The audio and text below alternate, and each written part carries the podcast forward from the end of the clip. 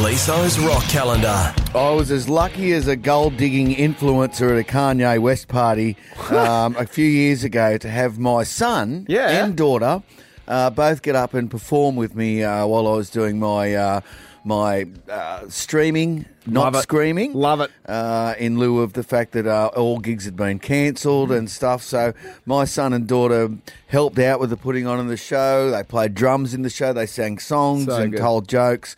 And it's just a, a- an amazing thing that you don't even think of when you when they're first born. You think, Yeah. oh, you know, it, it- I hope they have a happy Yep. life and they get everything that life's bringing to them.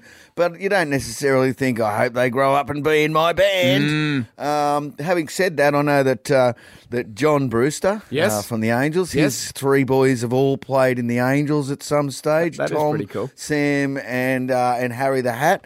Um, Sam has been playing with myself in the Angels for at least the last eight years. Yep. Um, playing bass.